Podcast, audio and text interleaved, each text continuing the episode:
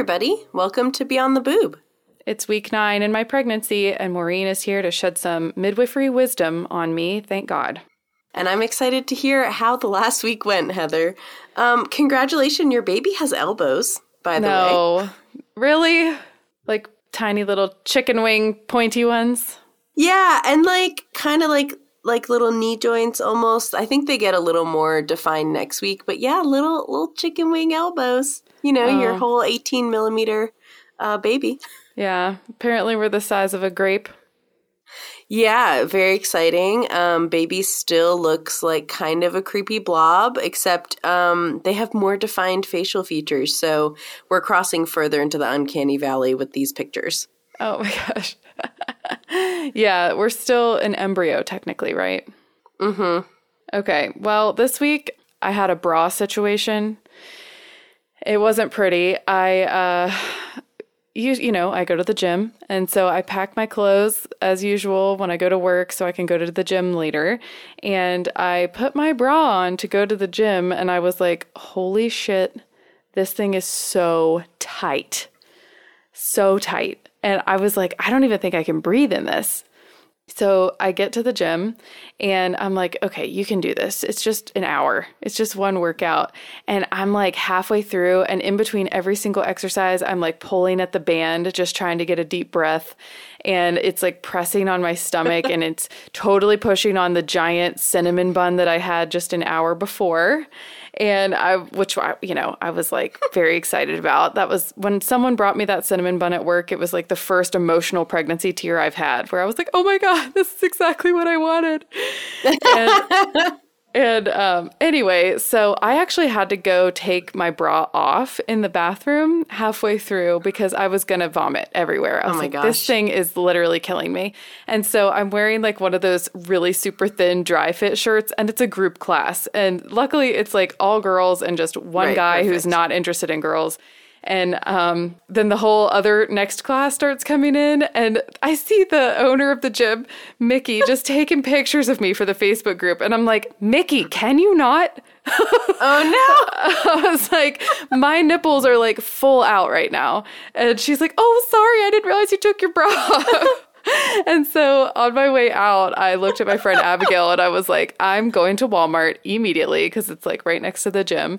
And I had to buy some more bras, like stat, because I had nothing. And I'm an extra large in Walmart sizes. So that's where I'm at.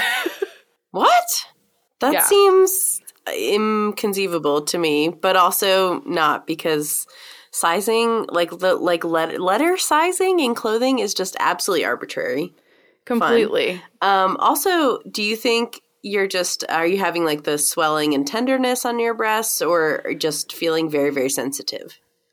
All of it. All of it. In fact, I went to the bathroom a couple of nights ago and I didn't turn any of the lights on, and I accidentally grazed my nipple against the door jamb of the bathroom, and it was like getting punched in the balls. I was like, oh my God. Oh, no. It was so painful. So yeah, they're very tender. I like almost don't even wear a bra under my scrubs most of the time anymore. I'm just letting these extra large Walmart boobs fly free. Oh my goodness. I'm so sorry. That like early tenderness is just, it's like hard to wrap your brain around, because you're like, you're not doing anything yet. Girls, quit this. Yeah. But on the other hand, it's like, thank you. I appreciate your service and getting ready for the milk that is to come. But why does it have to hurt? And like, why the nausea? Mm-hmm. Why does that have to be there? It just doesn't make any sense. I'm still nauseous a lot. I'm still How's your nausea been? Yeah. It's rough, you know.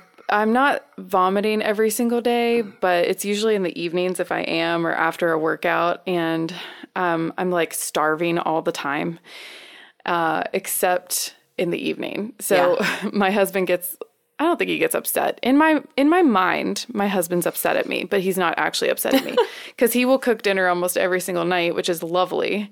And then I eat like 4 bites of it, and then I tell him I'm going to throw up for like an hour. But I have breakfast, second breakfast, and 11sies and lunch, and like all of these foods during the day. And then by dinner, my body's like, nope, you're nauseous now.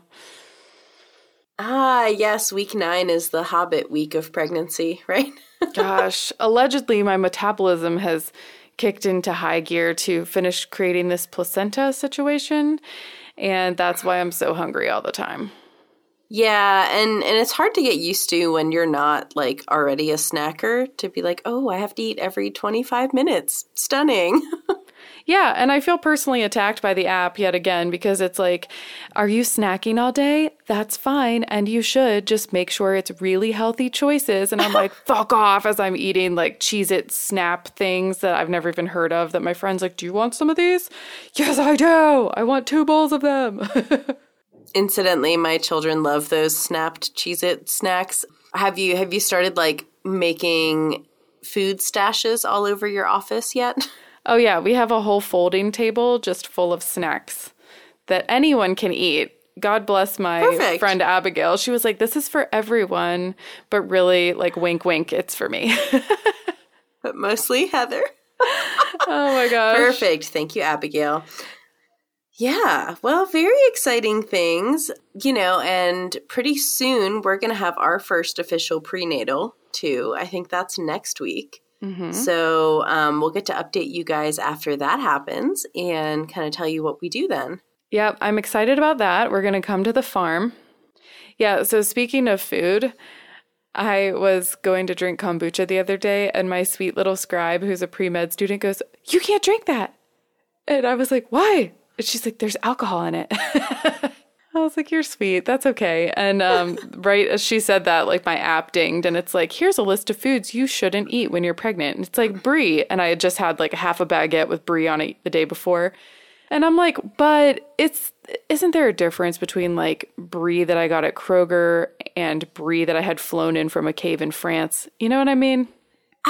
I mean, there is. So, this is when I have a lot of those conversations with people who are newly pregnant, right? Can I eat this food? Can I take this medication? It's kind of just dawning on you like, oh, no, maybe everything I do in my life is not pregnancy safe. And so, it's a good time to talk about the risks of that. Soft cheese, there's a risk of bacterial infection. It's very, very small. Absolutely up to you if you feel comfortable taking that risk. Same with uncooked deli meat, sushi, all those foods are just slightly higher risk for bacterial infection that could affect your pregnancy. Is that likely to happen? Absolutely not. Do you want to play it safe? That's up to you. Some people skip the soft cheese, they cook their deli meat, they only eat cooked sushi, whatever.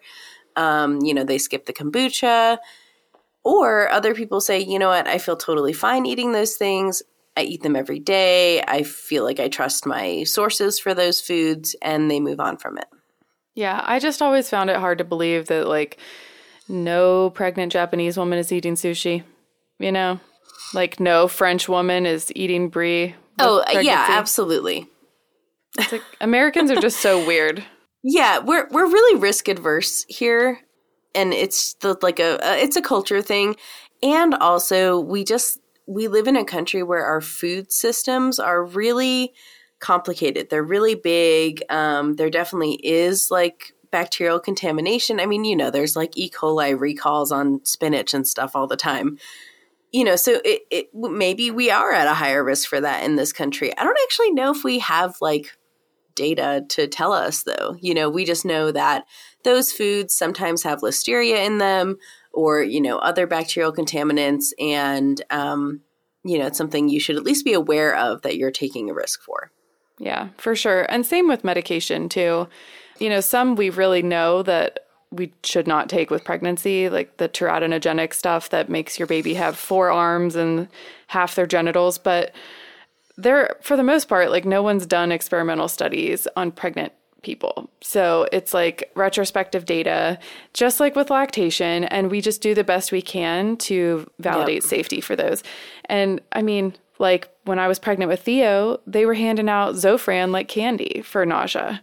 And then when I was pregnant with Heidi, they were like, oh, apparently Zofran causes heart defects in fetuses.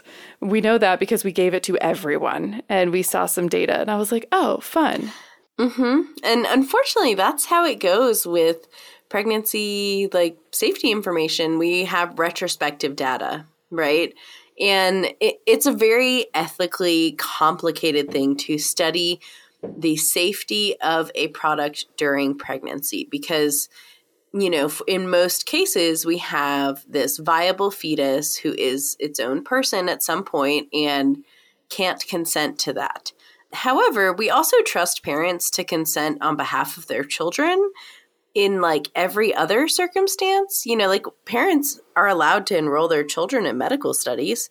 So I guess I don't really know how that's different, except that in this country, we do kind of value the unborn fetus more than the child. 100%. It's like the idea of a child is way more exciting to us than an actual child. Sad, but true. I mean, and like legally, you know, lawfully, all of that, it kind of is, right? Because they are a potential life rather than an actual life with the realities of, you know, race and class and sexual orientation, all these like very complicated things that are like difficult to think of from a governmental standpoint. And yeah, you know, like I'm taking Unisom now for nausea, which I've found does help. So I thought it wasn't helping. So I stopped for 3 days just so I could have some more energy because I was in a Unisom fog all the time. And I just have to get stuff done. We just moved into my new office. We are like incredibly busy. I'm so far behind. And I can't just have zero fucks to give every single day because of my Unisom. So I quit taking it for 3 days and then I was very nauseous and like beyond nauseous. It was really bad. And so I figured out my dose that I like is 1/3 of a Unisom. And that puts me in like an okay place where I'm just a little nauseous, but I'm not completely fogged over. Okay. So you're taking like 8-9 milligrams? Yeah, something like that. But I'm like, I hope I don't find out one day that Unisom causes heart defects or whatever. Like this is what I'm doing to get by. I know. And honestly, like every time somebody asks me about medication safety, I'm like, well, currently, here's the information. I can't promise that'll be the same tomorrow. I think it's probably fine. But like, just a disclaimer, we don't actually have a lot of information. You know, like somebody asked me about allergy medications the other day, and I was just like, it should be fine. Here's the printout from Infant Risk. Mm-hmm. Yeah, this is the best we have today.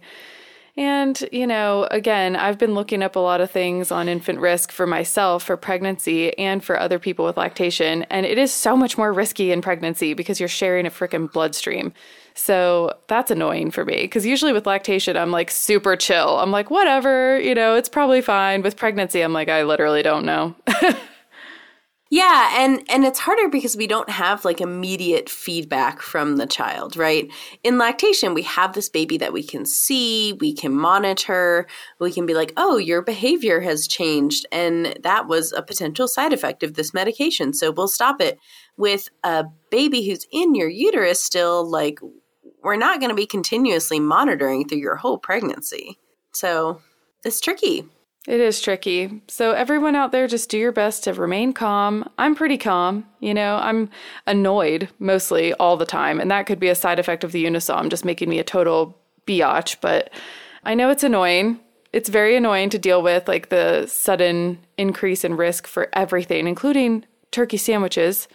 But it is a short-lived time, and you have to be comfortable with your own level of risk. I'm pretty comfortable with eating specific foods. And, like, I'll throw my lunch meat in the microwave for 10 seconds before I put it on a sandwich just to kind of nuke off any extra bacteria that might be in there. But, you know, whatever you need to do to feel comfortable. Yeah, and, you know, personally for me in my pregnancies, in my first especially, like, I got really nervous about a lot of that stuff, and then somebody was like, oh, you're more likely to, like, die in a car accident than to have any of that happen. And I was like, what? And then I looked up all these statistics about it, and I was like, oh, you're right. These major disasters that could happen any day that I never worry about, you know, are way more likely than all of this stuff about, you know, these low-risk medications and this food and blah, blah, blah. And honestly, that helped me calm down. In my second pregnancy, I didn't actually think about any of it at all, like basically not once. And, you know, I kind of feel like we have like the two sides of that spectrum and very few people in the middle. There's people who are like, whatever, I'm not going to worry about any of it. And then the other folks who are like, well, everything is a risk and I'm very worried about all of it. Yep. You're like, just in case anything happens, if my baby has excess gas after, I don't want to think it was the lunch meat I ate. And you're like, okay, whatever you need to do. Yeah, absolutely. Well, I'm very much looking forward to week 10 and doing your prenatal visit. I'm so excited for you to come down to the farm. I'm also looking at getting a new office, so we'll see when that happens. I have a potential opportunity. Ooh, very exciting. Well, I hope everybody out there in your first trimester is managing your nausea and your sore boobs and everything else that comes along with it. You know, let us know if any of the tips we gave you are helpful, and how you guys are doing out there. And we'll see you next week. All right. We'll see you. Hang in there, everyone. I live in the same nausea sphere as you. That doesn't make any sense. Good luck out there, everybody. I'm with you in spirit.